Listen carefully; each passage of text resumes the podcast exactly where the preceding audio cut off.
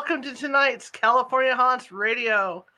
My name is Charlotte. I'm going to be your host for the next hour or so, and I've got a great guest coming up. How is everybody today?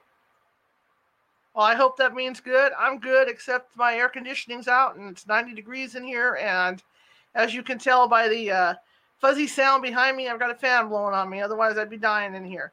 But anyway, it's great to see everybody. I'm glad to be back this week, and we have a great show lined up my gosh, this woman, the, the, the woman that I, that I have scheduled tonight is such a is such a legendary figure in, in the world of, of UFOs and alien abductions. In that, um, she has a very famous aunt and uncle that we're going to probably t- have a talk about tonight. But what's in, what I think is really cool is that this is the second time she's been on my show.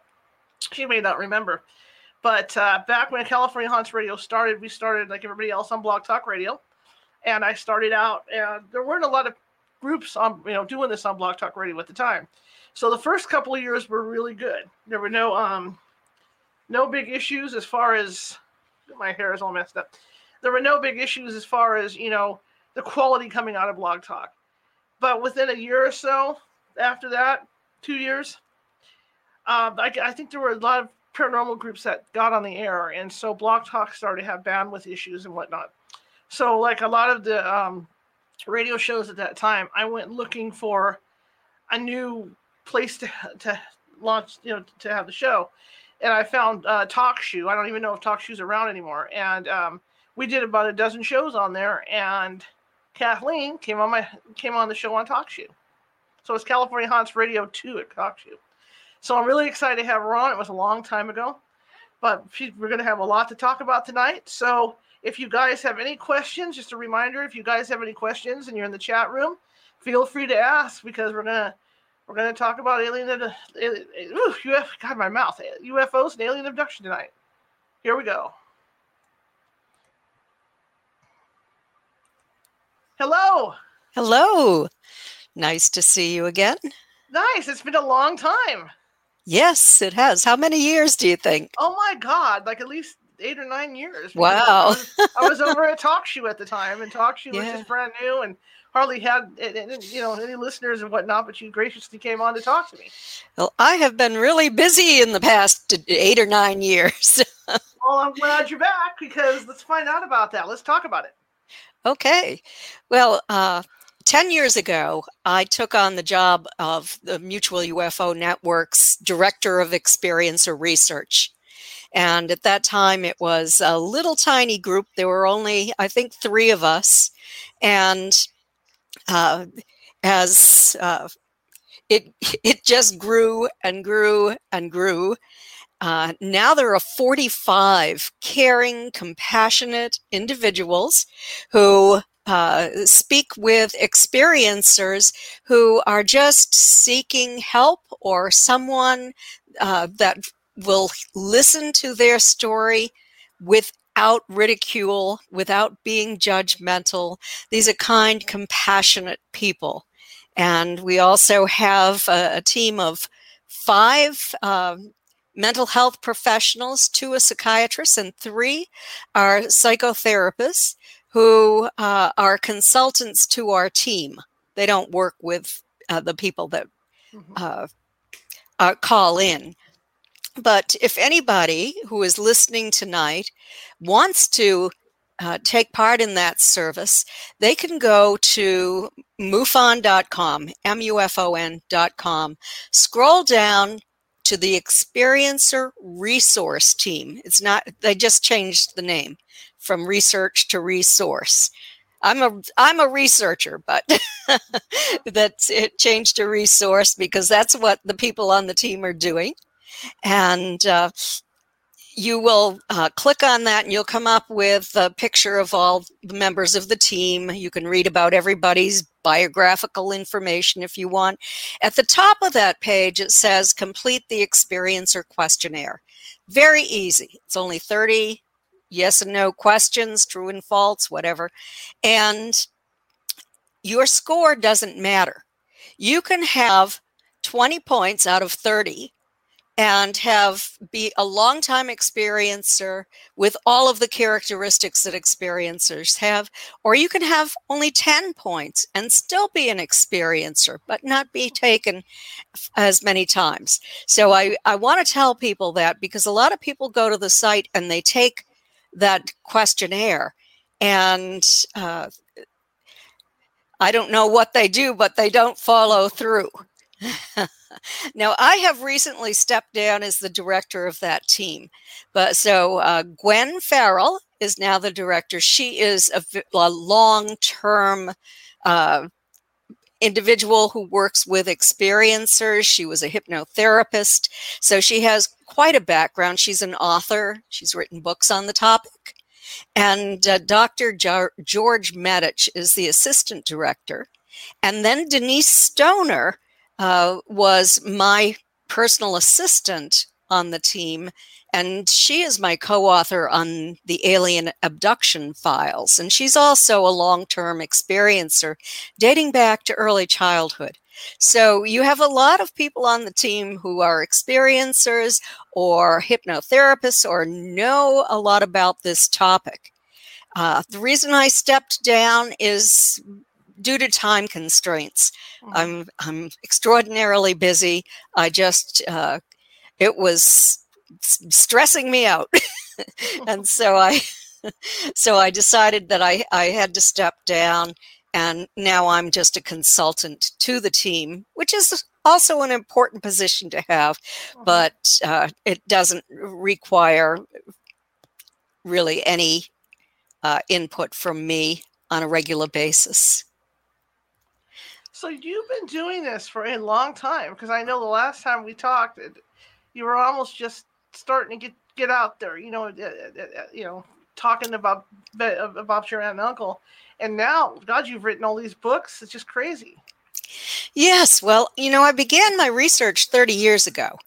Uh, I was 13 when Betty and Barney had their experience, but I went on and you know, just a normal kid, had uh, went through high school. I was on the student council and went on to college and uh, studied social work. And uh, I wanted to go into psychiatric social work, but uh, when my, my first husband was earning his doctorate in the philosophy of psychiatry in Cincinnati, and so uh, I was I ended up uh, going into the field of education. Mm-hmm instead of social work and uh, worked in the inner city and did graduate work there and uh, continued it when I moved back to New Hampshire. I lived in Colorado for several years too. Uh, so uh, that's sort of where I was coming from then. But uh, when I was back in New Hampshire teaching school, I had five children too. two of my own, three of my husband's. And so I was divorced from the first one. And uh, I just, I, I became ill and with chronic fatigue and immune dysfunction syndrome. And I had been accustomed to really being in there as a researcher in education and uh, holding important positions. And being at home and sick and alone was boring as could be. So I thought, what can I do? And I thought, well, I've always wanted to be a writer. In fact, uh, I was studying that in college until my aunt Betty Hill said to me, "Do something practical, Kathy. you know, be a social worker." It's uh, she's she loved being a social worker. That's what she did for work. And so uh, I did that, and it just didn't pan out for me. But uh, I, she said, okay, then you can begin very slowly. And, you know, when I felt well enough, uh, researching and investigating what the experience that she and my uncle had. And I, so I did that for the next 14 years, slowly uh, going through all of her archival records, uh, interviews, many, many interviews with her, interviews with uh, the researchers, the investigators who were alive.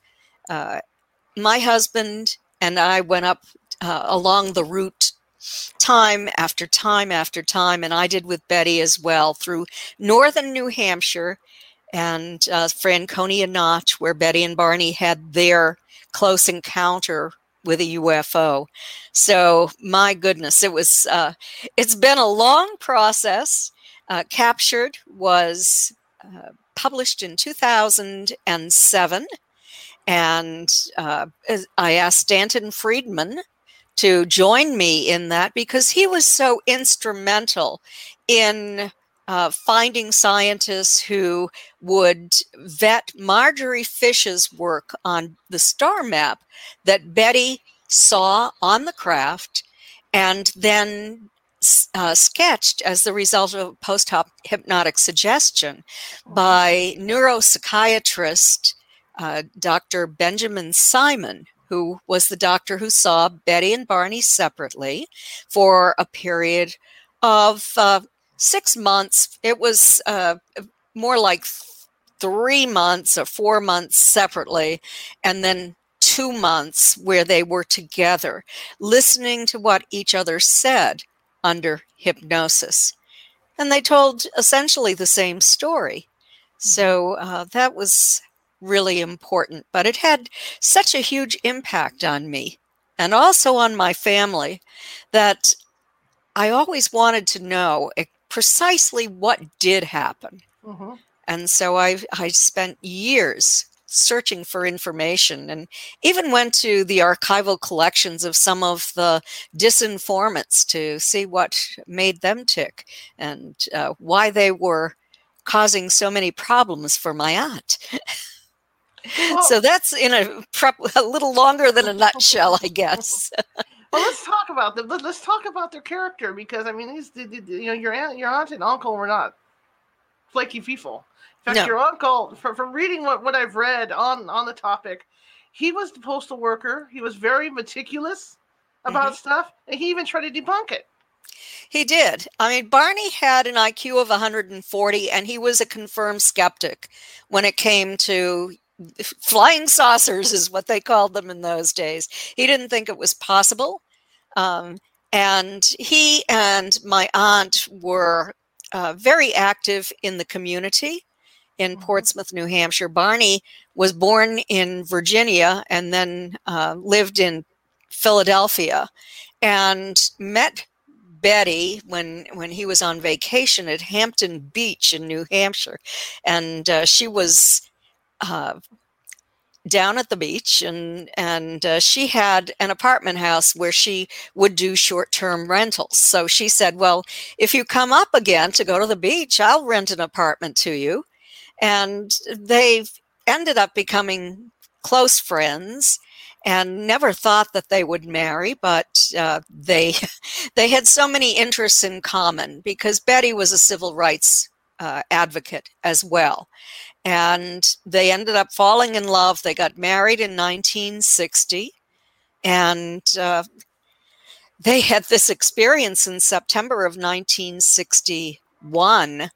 Uh, bet, and by the time that it was released to the public, they never wanted it to go public. Let me put it this way they had too much to lose. In 1965, because of their political activities, Betty and Barney were invited to Lyndon Johnson's inauguration. And because I was their good niece who, and they were role models for me, I was invited as well. It was a wonderful experience. And then in 1965, uh, Barney was appointed to the U.S. Commission on Civil Rights as a state advisory member from New Hampshire.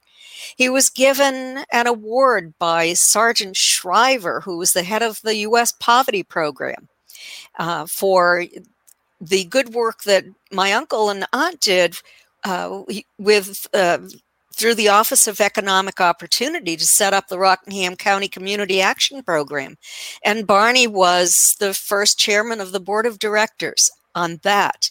Uh, they worked on a literacy program that Barney set up through the archdiocese because in those days you had to pass a literacy test in order to vote.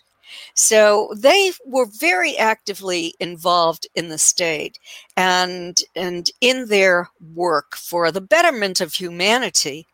When a newspaper reporter uh, was given the information on what happened to Betty and Barney, and then talked to Pease Air Force Base, talked to people up in the White Mountains, actually found 12 to 14 witnesses to the craft that night, and uh, released the story five uh, uh, five days in the Boston Traveler. So you might say Betty and Barney went from being highly respected, credible individuals to a couple of lunatics overnight in the eyes of many people. Wow. Yeah. Wow. And it, it, was just so sad. It was so sad to see that happen. Um, the night it happened, they were driving. They, they, uh, they'd gone for a trip, right? And then yes. they were on their way home. Mm-hmm. And then they were going over the mountains to hit home. Then, then what happened? According to what they say. Well, they entered northern New Hampshire from Canada and stopped in Colebrook, uh, had a snack left there at 10 o'clock, and headed south to Lancaster. And about four miles south of Lancaster, there was a new light in the sky.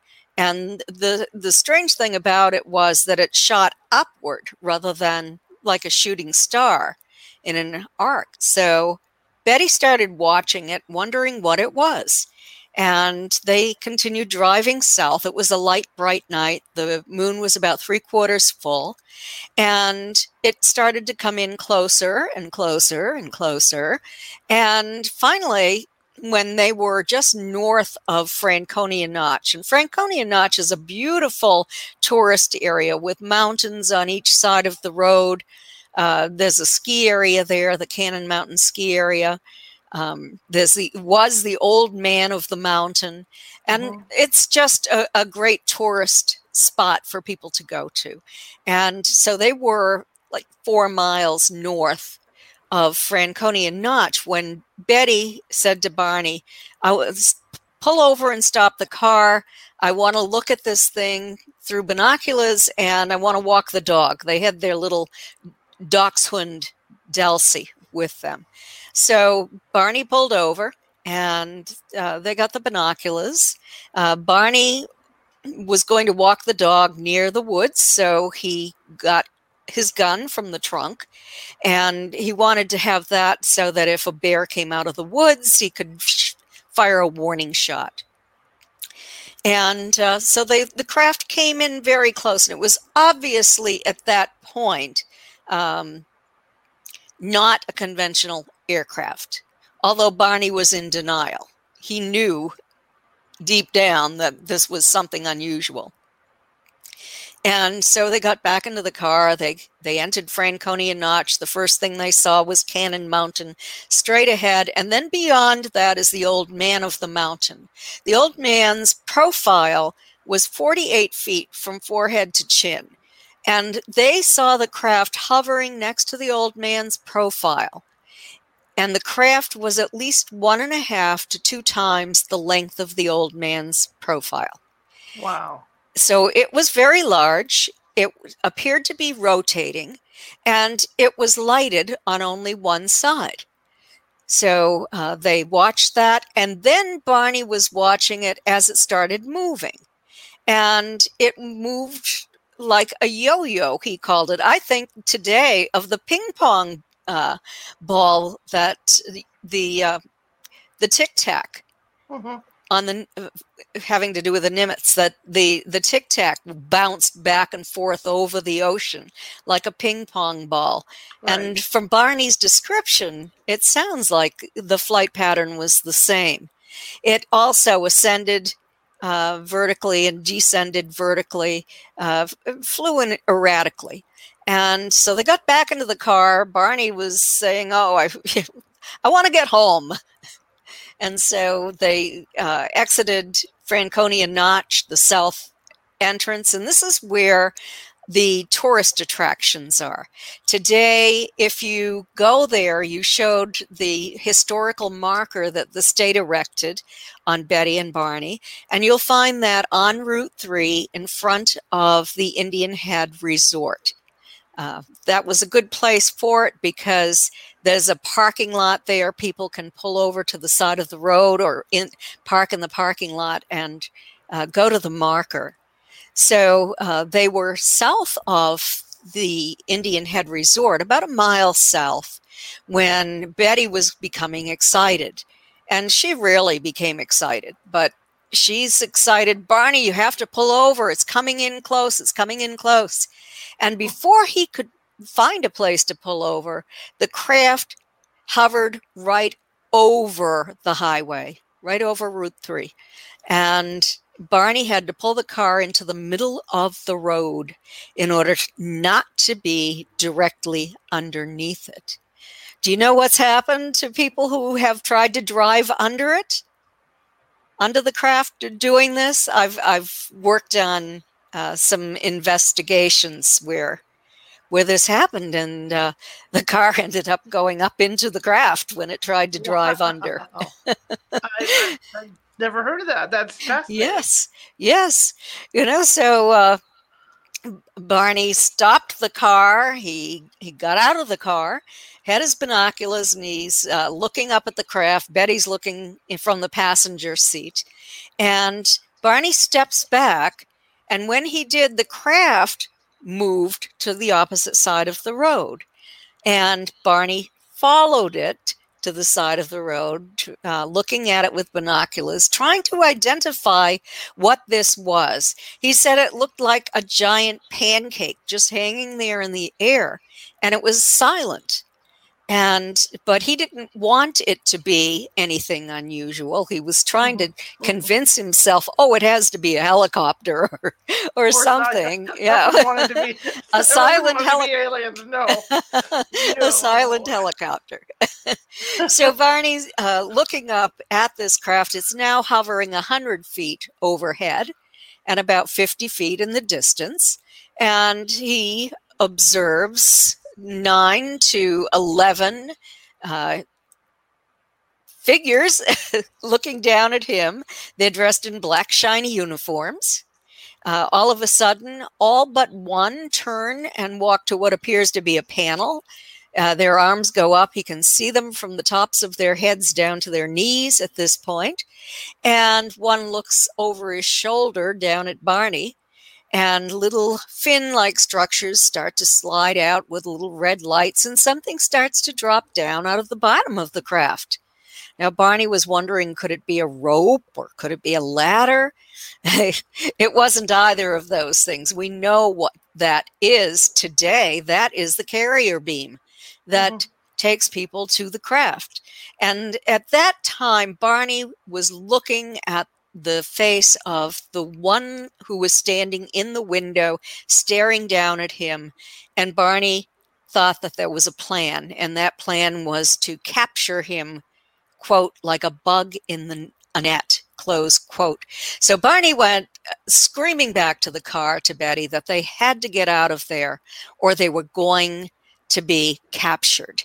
Uh, as he was entering the car, he saw that the craft was now moving in his direction. So he's speeding down the highway and he says to Betty, Roll down your window and look up and see if you can see it. She was expecting to see the lights. All she saw was blackness, even though it was a bright light night. And mm. she uh, later realized that the craft was right over the top of the car. So uh, they they went only a few blocks, maybe five or six blocks, when Betty and Barney heard a series of code like buzzing sounds striking the trunk of the car. And this tingling sensation passed through their bodies, and they went into an altered state of consciousness when that occurred. They found themselves as if only a moment had passed, 35 miles down the highway.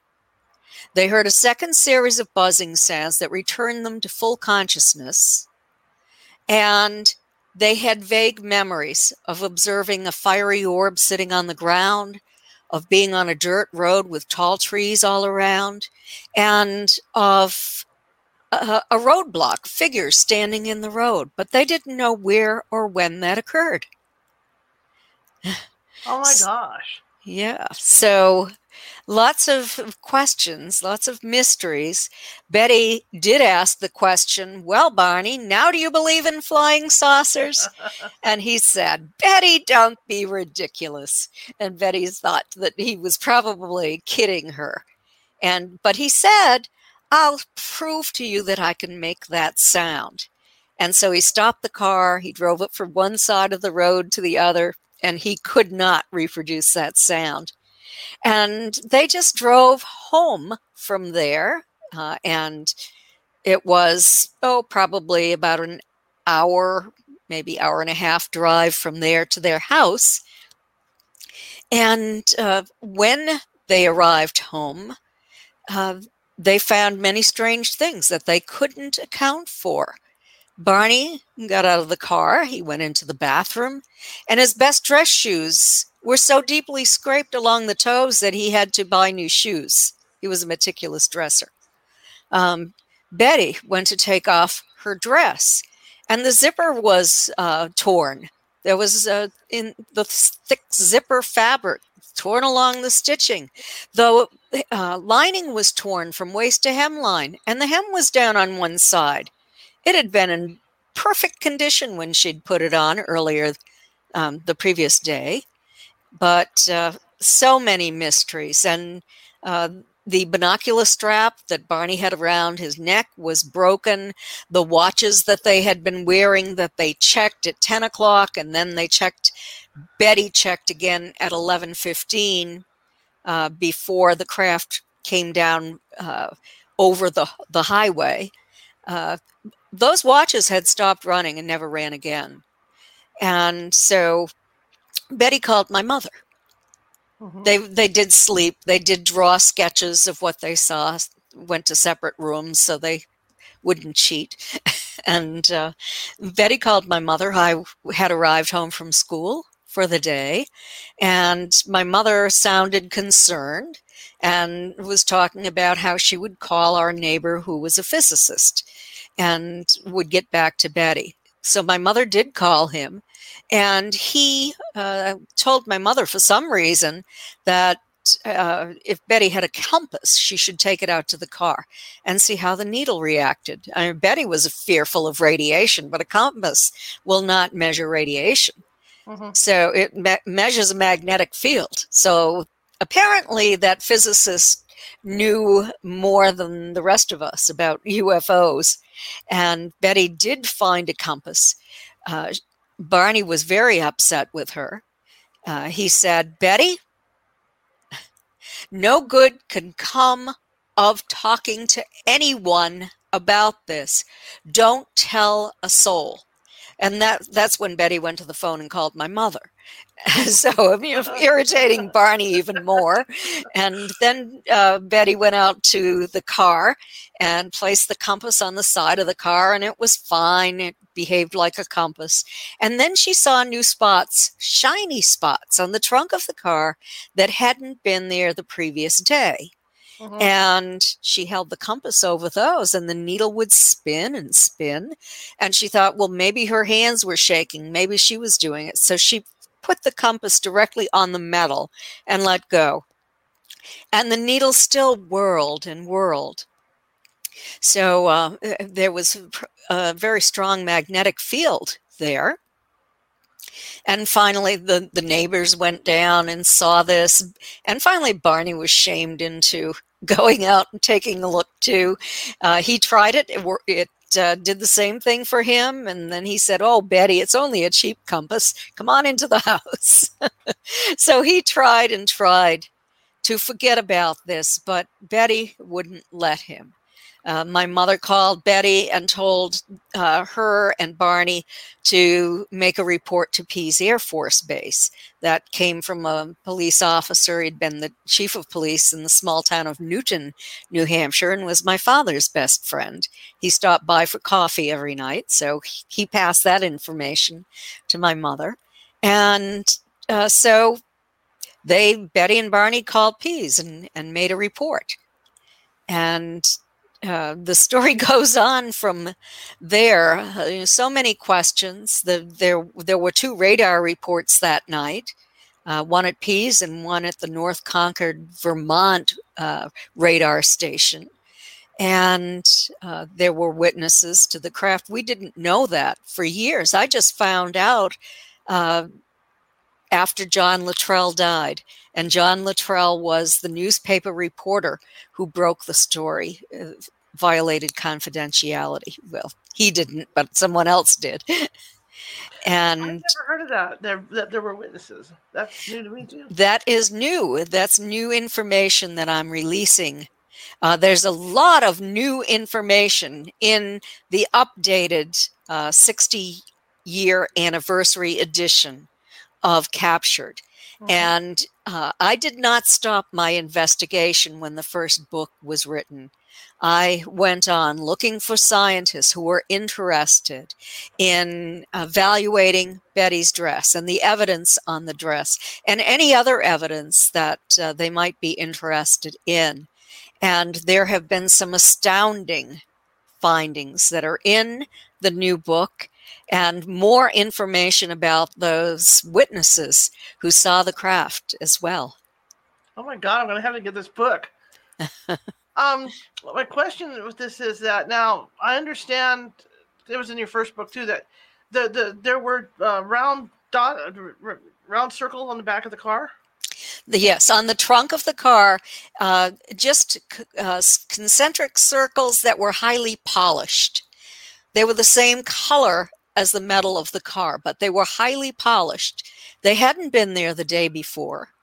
And, uh, but that is the area of the car where the craft uh, was causing the buzzing sounds when it was striking the, tr- the metal on the trunk of the car. I just wonder if it wasn't something like radar, you know, because I mean, with, with, the current radar that we use, even on the submarines, it has to ping against an object and come back. So maybe that was their their version of you know of a radar system that that, that would go down and hit the car and then would come back up so they could locate it. Oh, that's an interesting hypothesis. But also, the, the uh, military thought that perhaps it was so, something like sonar. That's right. Yeah, that, sonar, that's yeah. what they said. I meant sonar. Yeah. I'm sorry. Yeah, yeah, that's what I meant with sonar. Yeah. so there were many Air Force officers and Navy officers were who were interested in Betty's and Barney's case, and also uh, scientists who investigated it. And it was the first scientifically investigated case of alien abduction in the United States. So when did they finally? I mean, after this happened, here's a question I have too, because some of these cases, like like like, like the abduction in the Mojave, that one terrified the heck out of oh, me. Yes. that was camping back out there. Yes, I read that book. that that one gave me nightmares. And um, did they have any after nightmares or any after effects or anything after this abduction? Um, Betty had five dreams part of it was like nightmares uh, and five only. They began 10 days after the experience and they went for five days and she had these just before she woke up in the morning. And uh, barney was working on the graveyard shift at the boston post office then so um, he wasn't home when she was having these. But she dreamed of things that she remembered which is you know when when you're just waking up in the morning you're kind of in a, a hypnotic state. And you can have these kind of dreams which have real information things that you remember but then you have things that can be a little distorted too. And especially if you're experiencing anxiety over mm-hmm. something that occurred. So betty turned in her dreams the uh, gray skinned completely hairless uh, short uh, entities. They, a lot of them were uh, three and a half to four feet tall, and then the ones with who were the examiner and the leader, which she called him, um, they were uh, about five to five and a half feet tall. So she turned those in her dreams into uh, men who had black hair, human faces, ears, uh, looked human in uh, just about every way. They were wearing blue cadet uh, hats and blue cadet uniforms. And uh, so, uh, completely different in that part in terms of what they looked like, as opposed to what she remembered in hypnosis. Interesting. And there were no revisits, right? Because like like with the Mojave one, that's what terrified me about that one. They're laying in bed and they see them come to the walls. Well, yeah, there were there were additional visits, but okay. Betty never wanted to tell anyone because she feared ridicule. Mm-hmm. You know, and ridicule she wanted just to go on with her life so did barney they they were committed to uh, politics and the civil rights movement and that sort of thing and so this was just something that was uh, an interference in their life. Uh, it distressed Barney greatly. He ended up developing bleeding ulcers. He was in the hospital. He had to take a three month leave of absence from work. And uh, that's how he ended up with Dr. Benjamin Simon because he had uh, developed a, a, type of hypnosis uh, that really gets to the crux of the matter. And uh, it's, it's a deep level of hypnosis and it's hypnoanalysis. And so he d- used that on Barney to help him to recover and to move on uh, through his memories of what had occurred. Uh, go ahead. So they didn't know. Uh, there's, there's, a, there's, a, question in the chat room mm-hmm. that at, at, this point, after coming home, they had no idea how much time had elapsed between when the beings approached them and then when they found themselves back in the car, right? Yeah, well, it wasn't that the be- beings approached them. That Barney's Barney's last memory was observing the beings on the craft looking down at him, but okay, the okay. craft was in the air. Okay, so uh, when they arrived home, they looked at the clock they set their watches they knew they were supposed to be home between 2 and 3 in the afternoon it was now 5:15 and i know that because i have betty's watch and it still said at 5:15 as she said it she didn't realize nor did Barney that their watches would never run again. But they didn't.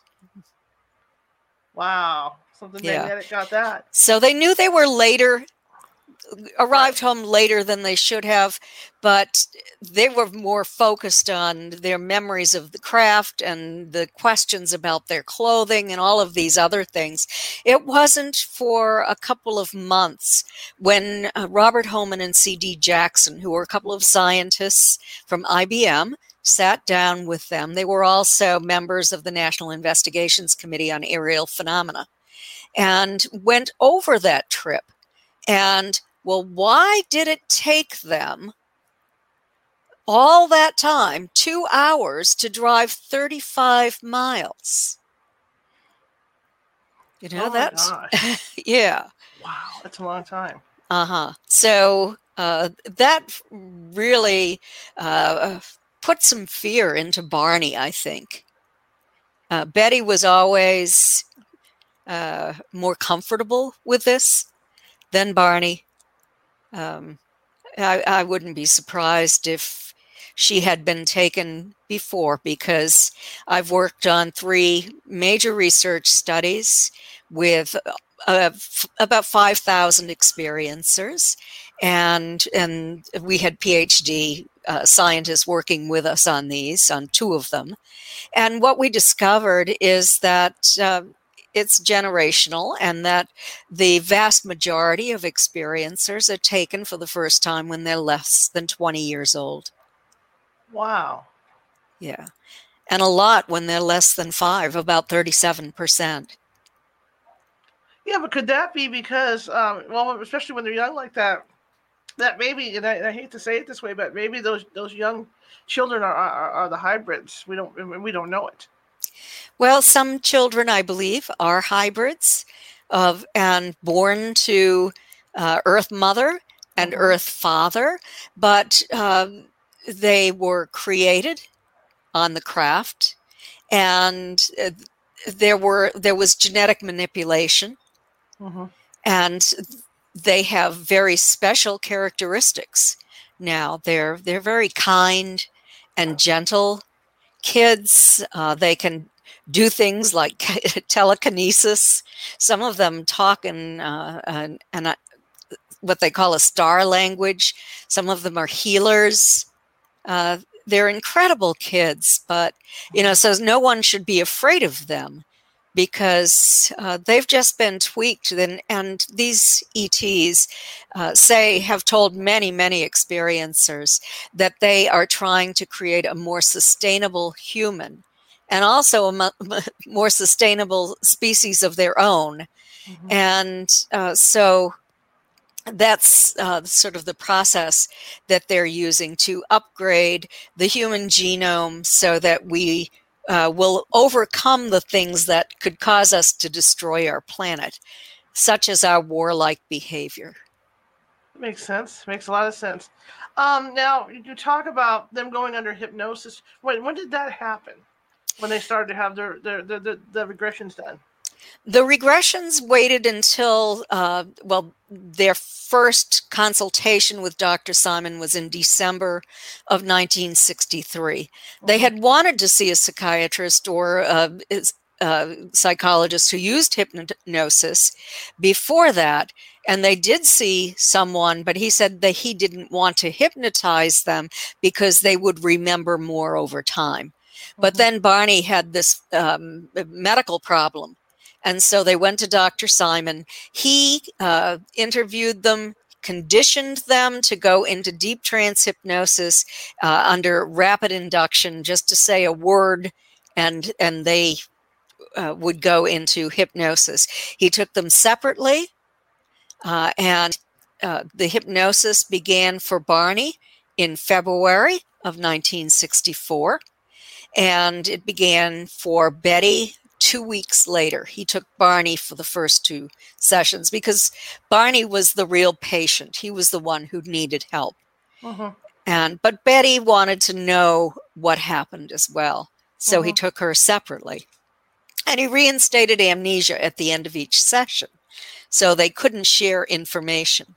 Then, uh, so he saw them in hypnosis for, I have uh, 10 or 11 hypnosis tapes. And then he took them together and he did therapy with them as they listened to what one another said in hypnosis. And he let them remember as well mm-hmm. what they had remembered. Yeah. Didn't Barney um Barney's recollection was was slightly different than Betty's? Well, his what I find is that uh, Barney's speech patterns were different than Betty's. Mm-hmm. Betty was an individual who uh, was very descriptive in her details. Mm-hmm. And she remembered, uh, she talked a lot more than Barney. Remember, Barney was uh, a black man being raised in the South under a system of apartheid. And in that system, he had to be very careful about what he said. And I, you know, I think that that probably is part of the reason, at least, why he always thought uh, about what he was going to say and what the impact would be. Mm-hmm. So he and Betty underwent the same exams. Uh, not all of uh, Betty's uh, Barney's exam was put into the the first book that was written. Mm-hmm. But the way it really happened on the hypnosis tapes is in the book that Stanton Friedman and I wrote, Captured.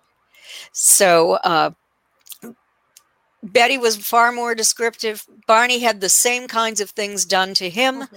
that Betty had, uh, but uh, he spoke with few words. Mm-hmm. It was just a matter of personality difference, I think, and you know maybe brain functioning. Well, if I remember the original movie about it, mm-hmm. James Earl Jones, mm-hmm. man, he got Barney got a real macho guy to play him. That's pretty cool. James Earl Jones. You can't ask for better than that. right. Um, yes. Simba's dad. Um, the pregnant what terrified me was Betty's pregnancy. I don't know. I don't know how much of that movie was was close to your book or, or true, you know, but the pregnancy test they showed in there was absolutely terrifying. Yeah, it, and uh, in that movie starring James Earl Jones and Estelle Parsons, you uh, did not get the full picture of what occurred. Uh, they made they did this for the public because they didn't want to cause public hysteria. They mm-hmm. wanted to leave people doubting that it happened. So in that movie, it seemed like they just saw this light in the sky, and then Betty had these dreams. And there was so much more that they remembered. And it was in the early reports, the investigative reports, the Air Force report. And uh, so uh, in that movie, oh, James Earl Jones was played a good Barney. Barney died in 1969 at age 46 from a massive cerebral hemorrhage. So he never lived to see this movie, uh, but Betty did. Estelle Parsons uh, didn't. She didn't capture Betty's personality. Betty was had a very very good self esteem. Betty was highly intelligent, and Betty was not a whiner like the, the Betty in that movie. I. I just thought she played you know, this homely little 60s housewife type. That's not Betty at all. And, uh, but it, eh, I have to say, I thought it was a good movie, despite the fact that it wasn't accurate. Right. Um, how did they communicate? I mean, it must have been. I mean, they obviously the aliens did not speak English, or maybe they did. I don't know. How how how, did that communication go so that Betty and Barney knew what was going on or what was going to happen or whatever? Betty and Barney understood them in English, and what they said is that they would hear this like mumming sound, um, and they would then understand it in English. And it, and it was telepathic communication. Maybe there was a little uh, that I don't know what kind of I can't even make that sound, but maybe there was a little of that. I think I heard that sound when I was taking care of Betty when she was dying from cancer. She was under hospice care, and I stayed with her and I had uh, in my bedroom a, a, monitor so I could hear what was going on in her bedroom. Mm-hmm. And one night, I I heard this z- kind of a zipping sound of sound I've never heard before, as far as I recall. And Betty said, "My God, I'd never thought I'd see you again." Oh boy. So I I kind of think that maybe um, she was seeing the the nice entity who was the leader who took away her pain when she had that needle in the navel. It and coincidentally, I just want to make the point that amniocentesis was not being used in hospitals when Betty had her hypnosis sessions and remembered that occurring. Uh, it was several years later before it was being used in a hospital setting. So what we're talking about is um, it showed it in the movie that uh, she underwent a pregnancy test, And what they did was they took a large needle and inserted it into her navel, and it was painful for her at the time. And uh, yeah, that's what I found terrifying. that was a big needle, that needle into the navel. And I mm-hmm. understand that he actually, um, your, that your uncle actually felt something that they had done something with with his uh, male parts, correct? Yes, yes, they did take a sperm sample from him. Okay, okay, interesting. Very, mm-hmm. it's, it's interesting. Well, you know, they had a program going. They had to have had a program. I've I have investigated cases back that went back into the 1950s. Mm-hmm. Uh, in Denise Stoner's case that I wrote about, and she wrote about in the alien abduction files. Uh, Denise's mother had been taken when she was a girl, and uh, Denise is now 72 years old. So this goes back in time, but it was mm-hmm. never investigated. And Denise was taken, she believes, for the first time when she was about two and a half years old. And uh, so it's been going on a long time. They've been uh, had time to establish these programs uh, for the, the hybridization uh, among other things that they're doing on this planet. They've collected flora and fauna uh, dating back to the oh. mid 1950s. Wow. And the way they explain it to experiencers, the older experiencers are, are now able to uh, communicate with them and receive information from them. And th- they say that they're doing this for two reasons. One reason is that we have reached a stage in our development where our technological development is out of sync with our spiritual growth. And when you have this kind of thing occurring, uh, you can destroy your planet and life on your planet. So I think of Noah's Ark when I think of you know what they uh, say that they're doing. Uh, they've also uh, told some people that they are seeding other planets, that they're terraforming and seeding planets as well.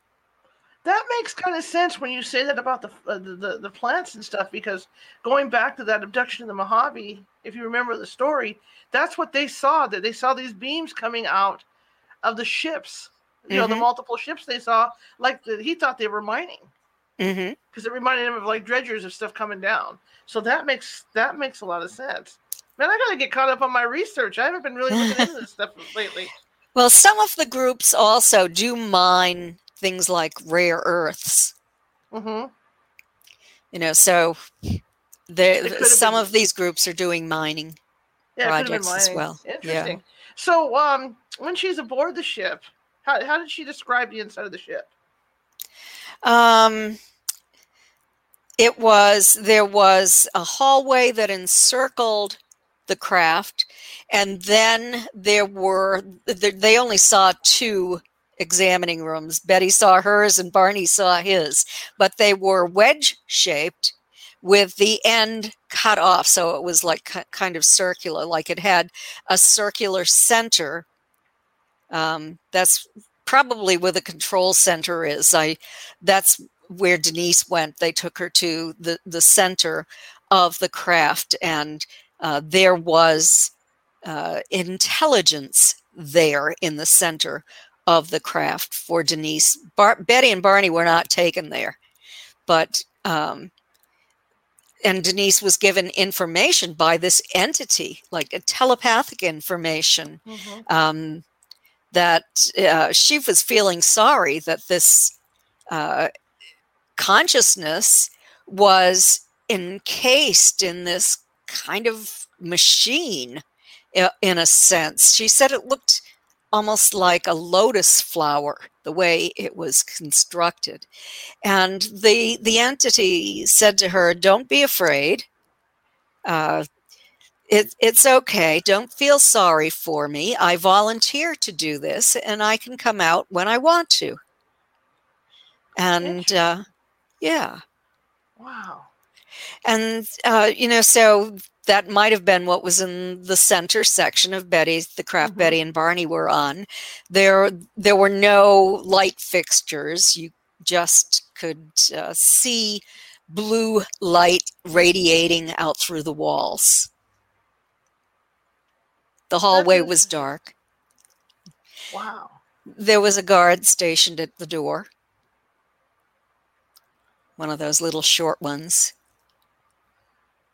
And probably an examination table, right? There was an examination table, and in Betty's room, there was a chaise lounge kind of uh, thing too, almost like a really modern dentist chair in a sense. Yeah. yeah. And so she was on that first, where they examined her her skin. They took samples from her uh, fingernails, scraped her skin, looked at it through what was like a very large uh, microscope um, thing, or uh, probably more like uh, a magnifying glass, just that round thing, part of it. Um, took samples of her hair, of from her nose, her mouth, her ears, that sort of thing. Examined, very interested in Betty's and Barney's skeletal structure, muscular structure, and nervous systems. They worked on those. I wonder why they separated them, though. Maybe, maybe to cut down on you know any problems with them teaming up or something, or, or was it just a kid? You know, you, you think it was a case that because he was male, they wanted a separate doctor to look at him versus well? They, they had only one examiner on okay. the craft. So maybe they could contain Barney uh, better having him in a separate room with these entities around him mm-hmm. so that he wouldn't escape. Um, and so the examiner was in doing what he needed to do or she needed to do with Betty. And then when they uh, finished, went in to examine Barney. And then Betty had put her dress back on and uh, she saw what she called a book. It's not like we think of a book. It it's more like uh, a tablet. Mm-hmm. Um, and she opened it up, and embedded in it were symbols. There were rows of vertically symbols, mm-hmm. and she'd never seen symbols like that. And she was left alone in the room with the leader and she had lost her fear of him. And she said, I know you're not from around here. Where's your home port? And so that's when he produced this three dimensional star map. In Betty's dreams, she dreamed about that star map, but it pulled down like a, a window shade in her mm-hmm. dreams. Mm-hmm. Everything in her dreams was uh, 1961 technology, but not under hypnosis. It was different. Um, so uh, he produced this like three dimensional star map with uh, stars that were connected by solid lines and, and others that were connected by dotted lines. Solid lines were represented trade routes, dotted lines represented expeditions. There were some that didn't have lines connecting them. And that's where the brilliant woman, Marjorie Fish, came in and it was that map was published in the first book that was written about Betty and Barney. Mm-hmm. They agreed to do that after uh, their confidentiality was violated, and uh, Marjorie worked for years trying to identify that star system. She thought she'd find many matches. Mm-hmm. In the end, she found only one after four years. She'd built 14 three dimensional models. She'd had to do all the, the math to know precisely where to put every one of those stars, which were represented in different colors and different sizes on monofilament line. Uh, she got she had gotten all of the distance data and all of the characteristics of the stars at the university. She had to sit and hand copy all of it. It was an extraordinary effort. In one of her star models, she had 256 stars in its, their proper location. And she, what she did is she took the sun and she went out 54 light years in all directions. And finally, there was a new catalog released she there was different distance data. We'd made technological progress, and so she used that data, and uh, that is uh, how she found a match for Betty Star Map. Wow. You mentioned earlier that uh, the, the, the the alien had taken away Betty's pain. What, what, what was the pain from? From the needle in her navel. Okay. Yeah, she said, "Don't do it. Don't do it. It's it will hurt." And and the examiner said, "It won't hurt. Don't worry." And uh, she said, "No." And he plunged it into her navel and caused excruciating pain. It was awful. They they didn't know. They should have known. Uh, the the one thing that makes me very angry about them is that they uh, cause pain before they take that pain away. They don't have to do that. They should be able to anticipate that mm-hmm. certain things will be painful. Well, and then you wonder mm-hmm. how many people they did that, that, that they've done this to. You know, mm-hmm. to know the fact for a fact that that's going to cause pain. Uh, they've done that to a lot of people. Exactly. Yes, um, millions of people probably. Exactly. Now she ended up. Um, the, the, the, they had promised her to take home some some type of book, right? Yes. Yeah. Um, they he promised her that she could take it, but then, as she and Barney were being escorted from the craft, um, she they took the book away from her that little one who was the guard in the window in the in the doorway that she was so frightened of uh, was very distressed. That's what the little ones do. The, those little ones they may not even be sentient beings. I'm not certain about mm-hmm. that. But they are the guards. They're the assistants. They make sure you don't get off the craft with anything that belongs to them. And so he took it away. They took barney down to the car first which was different from Betty's dream. Mm-hmm. And then uh, Betty gave up the fight, and the leader escorted her down and apologized and you know said, "I I know you were greatly frightened at first, and um, sorry for frightening you." And so Betty said to him, "Well, do you think you could come back?"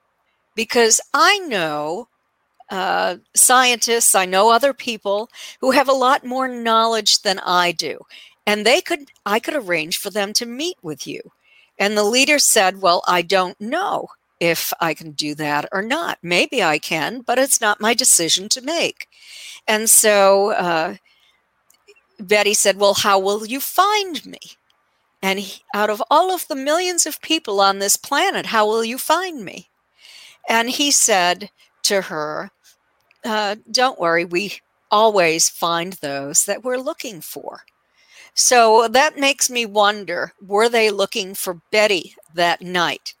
But instead of going to her home in Portsmouth and taking her through a wall or a window, they uh, found her up in the White Mountains and uh, took her then. And, and, you know, did she have an implant? That was the question that was in the chat room. I was going to just ask about the possibility of her having an implant. Obviously, they, they, like you say, they probably found her when she was younger. They found her again, and they found her again and again and again. yes, yes. So uh, I I feel certain that she had an implant, uh, but she would not permit uh, anyone to look for it or remove mm-hmm. it even uh, wh- when she died, that was a question. Could they look for the implant? And she said no. So you know what? Maybe it was a case of okay, I know it's there. I just don't want to think about it being there. You know, maybe it was one of those uh, cases. Could have been. Could have been. Do you have a few uh, a little extra time? I'd like to talk to you some more. Is that okay? Yes, I have a little extra time. Okay, cool. Because mm-hmm. it's just so fascinating, and I have, have questions out, out, out, out in the audience. Well, okay, here. let's ask the questions, and I'll Let answer them. Because I'm blind, so okay. Here's a question from Trisha. Um, does she also think that since Barney had a different and already clear path for his future as a male, given this, this is a good one, given that it's the late 50s, early 60s, that he that he his less free mind as a, as a black male in the free world was far less inclined to want this information. You know, out, out there in the public eye, or did she, or as intelligent? Okay, did she, as intelligent as her niece says she was, consider the thought, the thoughts? she was obviously a, a free will, lively, thinking person. She was absolutely a free will uh, thinking person. She didn't care what people thought of her. She knew what was right. As in terms of Barney, he was uh, a man who was very concerned about being proper, doing everything right, being respected in the community. Uh, he, so he had a different personality than Betty. Cool, very interesting. And uh, Pat, Pat, who came in late, did ask if, if there were reoccurrences of this, which which there were, you know, where she had revisiting. Did he have any cases, that, you know, that you know through hypnosis of of, of them coming back for him? Uh, well, no, not okay. not in hypnosis. But my mother told me that she thought he had been taken again from the family farm uh, because there were craft that landed on my grandparents' farm. Mm-hmm. I grew up across the street. Uh, there were witnesses to one craft that landed 200 feet from my childhood home. And so uh, Barney did not want to hear Betty talking about UFOs and about what happened to them. So right. he had a habit when they visited of uh, walking on the backlands of the family farm. And my mother said that they were, the family was looking for Barney because he didn't come back and he'd always come back at a, you know, after an hour or so, whatever it was. And that a craft was seen. And so my mother wondered if maybe that craft took Barney. My mother went down back looking for Barney, and she's That's the one who saw the craft. That's interesting, guys. If you've never read the book Captured, it's it's a fabulous book. It's a great it's a great read, and it, there's a lot there's a lot of information in there about what happened to, to this couple. And uh, Barney, remind you know, working at the post office, my, my dad was was a mail carrier, and you know I, I, could see how he would have the attitude he had that you know he's trying to investigate and, and debunk it and figure and figure out what actually happened and maybe not want maybe not want someone in the back of his head not wanting to believe it but uh, it's a very fascinating book thank um, you you've uh you've written you've put improvements and not improvements but extra information in in, in, in you know updating the book are, is there, are there any films or anything on the horizon on this that you're going to be involved in? I hope so. Bryce Zabel, who is a Hollywood producer, uh, has purchased the uh, motion picture rights, documentary rights oh, to uh, film or series, whatever. Mm-hmm. And uh, we're hoping that he is going to have like an eight part series, but that's still up in the air. And uh, the the only money the last time I spoke with Bryce, the only money that was available was money for horror shows, and and I we certainly do not want to turn what happened to Betty and Barney into a horror show this is or true. horror movie. That's because true. it wasn't that way. Now, Dr. Simon said to Barney on, in hypnosis, "Do you think that you were uh, kidnapped?" And Barney said, "No." I wasn't kidnapped because when I think of kidnapping, I think of a person being harmed, and I wasn't harmed. Mm-hmm. Now I got to thinking about his the scuffs on his shoe on the shoes. Those were on the mm-hmm. front of the shoes, right? So it's almost like maybe he didn't re- maybe it didn't register with him. It's almost like he was he was pulled forward. Uh, yeah, we we know in uh, you'll find out in the book. Okay. Uh, but Barney, when he was taken from the car, uh, felt like he was floating, and only the toes mm-hmm. of his shoes were bumping along the rocks. That makes sense to me. It makes perfect. There sense. is an explanation in the book of how Betty, uh, how her how her dress was torn, as well. Yes. Right on. So you guys are going to have to get this book, and I've got a nice picture of you of of you and Betty um, when she's older. There we go. Oh, yes, and I'm younger. yes, that was about a year before Betty died. She died in 2004 from lung cancer. And we were at a MUFON meeting in Portsmouth, New Hampshire. That's fabulous. Bless her soul. Bless her mm-hmm. for going through this. You know yes. what? I want to thank you. Um, this has been fabulous, and I'd like oh, to. thank you. If you if you're willing to come on again, I would love to have you on again because I just I just I just I'm so fascinated talking to you because I really like to talk on, on the next show. Let's talk about uh, other abductions and stuff. You know, we, we, we sure go into that part. Absolutely, um, I, I would love to because of who they are and when it happened, and, and it's the anniversary. And mm-hmm. I know you must hear all the time, you know, get questions all the time about them, and, and it, it should be that way. Mm-hmm. But I also think you have all this all this knowledge about abductions and stuff, and I would love to have you on to talk about the different cases that are out there. Okay. If that sure, okay. sure. I've written two books uh, on abduction.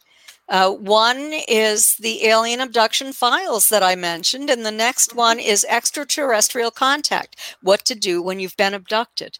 And in both books, I've talked about many cases. So I would love to do that if that's okay with you. Mm-hmm. Maybe get you on next month because we're full up this month, but I would love to get you on if you have time. Yeah, I'm full up this month too. So, okay. but I do have some openings next month. All mm-hmm. right. Well, let me email you when we when we get done. Okay. Thank you so much, Kathleen. I appreciate it.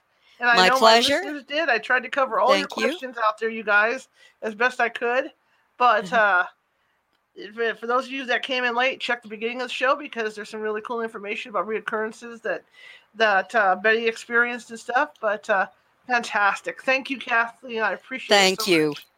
And we will definitely set up something for for next month to, to talk about you know some of the other in, info you have because I mean this is this is terrific. Okay, thank you so okay. much. You Take care. Evening. You too. You too. Bye bye. Wow, that's all I can say about this show. So yeah, I'm definitely going to try and get her back on next month to talk about uh, the other of the, you know the other stuff that, that that she's done research on. Anyhow, I got news for you guys, and one of the news is that as you can see, we're taking donations because I support all this myself, and you know it gets expensive after a while. But I did start a Patreon, and if you guys want to look us up on Patreon, just go over to Patreon and type in California Haunts Radio, and there we are. I have three levels of of membership. Um, the first level comes with some goodies, where um, of course you get to see the shows every week, which is what we're doing now, but um, I've decided to uh, take the calendar from the loyal listeners program and put it over on Patreon. So those who are, who join at that five dollar level will get the calendar at the first of the month to know who's going to be on. So you'll you'll know ahead of time. I'm also going to give key rings out to people that are at the five dollar level, and I'm also giving a California Haunts logo sticker to people at five dollar level. Next level is a ten dollar level and we're looking at all those items. Plus, you're going to get exclusive access to any show that's pre-recorded. So if I do a show like Friday, I'm going to pre-record a show that I'm going to release around on the 17th. Well, if I pre-record a show on that Friday, I'm going to give I, I will post it to the Patreon four or five days beforehand so you guys can see it. Okay, that's for those members, and that's also includes that you know stuff from the first level. Now, the next level is a little pricey, but I think you're going to like it. It's a it's a forty dollar level on Patreon, but you're going to get all the above, plus once a month I'm going to sit down with you guys. Okay, there's two pluses here. Once a month I'm going to sit down with you guys for a one on one. You can ask me anything you want about ghost hunting, anything you want about any guests that we've had on, any topic, any paranormal topic. If I don't have the answer, I'll find it for you. Plus, like on this show, Kathleen has written several books. Okay. If there's a particular book that you're interested in from a show, all right, you let me know. And at that $40 level, I will provide you the book from Amazon. I'll get you the book, one book a month from from a guest. Okay. And that's included in your $40 a month, you know, uh, membership. Okay. You'll get one book plus everything else. So that's what I've done. That's what I've set up, and that's going to help support what what I do, and get better, better and better guests, and can keep this thing on the air for as long as possible, for as long as possible, for eternity, or whatever. But um, go ahead and check out our Patreon. Become a member over there if you feel up to it. You know, I'm not I'm not going to hold a gun to your heads, but you know, that's just how it is. We're all self-funded, and the Patreon will be kind of fun. In fact, I'll be adding stuff. I mean, there may be something I'm using during a show. Maybe I maybe maybe I can put some cool sunglasses on or something during a show, and I can add that into something. I'll even take suggestions for guests over there. You know, whatever works. But anyway, check out our Patreon. So that's going to be happening. I'm going to be doing an Ask the Ghost Hunter here probably at some point towards the end of the month. And uh, you guys can come on and ask me questions and whatnot. I'm setting that up through Nextdoor. Um, and, and that, that'll probably be a Zoom thing, but you guys can come on, you know, can come on and ask me questions about stuff. Anyway, this this was fun. It was great. And my guest on Wednesday is going to be very interesting. He is into Nordic mysticism, and he'll he just might do some readings. He kind of offered to do them, so we'll see if we'll see if he he follows through with it. But um, he's going to be talking about that and, ta- and talk about some some of that Nordic mysticism and how he how he uses that to help people improve their lives and, and whatnot. So come on Wednesday, same time, same place. Anyway, I'm going to show you Betty's books here and a link to get them. Make sure I got everything. Yeah, okay, everything's here. And if you want to, you know, if you do want to get Betty's books, so here we go.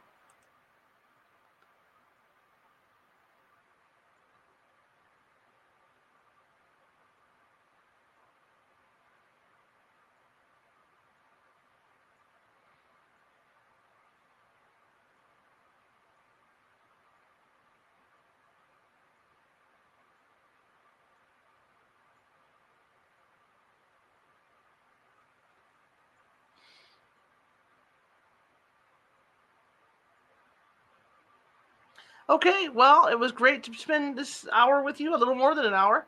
But I get to go now and uh, take a ride in my car that has air conditioning and kind of sitting there for a while and get a soda or something while I'm out. But thank you guys for coming, and I will see you on Wednesday. And again, please check out our Patreon. Please let people know about this show. Share it with five people. We're trying to build up the audience on here, get some sponsors, and get stuff going. And if you find it in your heart to, to even donate five dollars via, via, via the PayPal account, please do that for us. I appreciate you guys coming, and you guys have a good next couple days, and I will see you on Wednesday.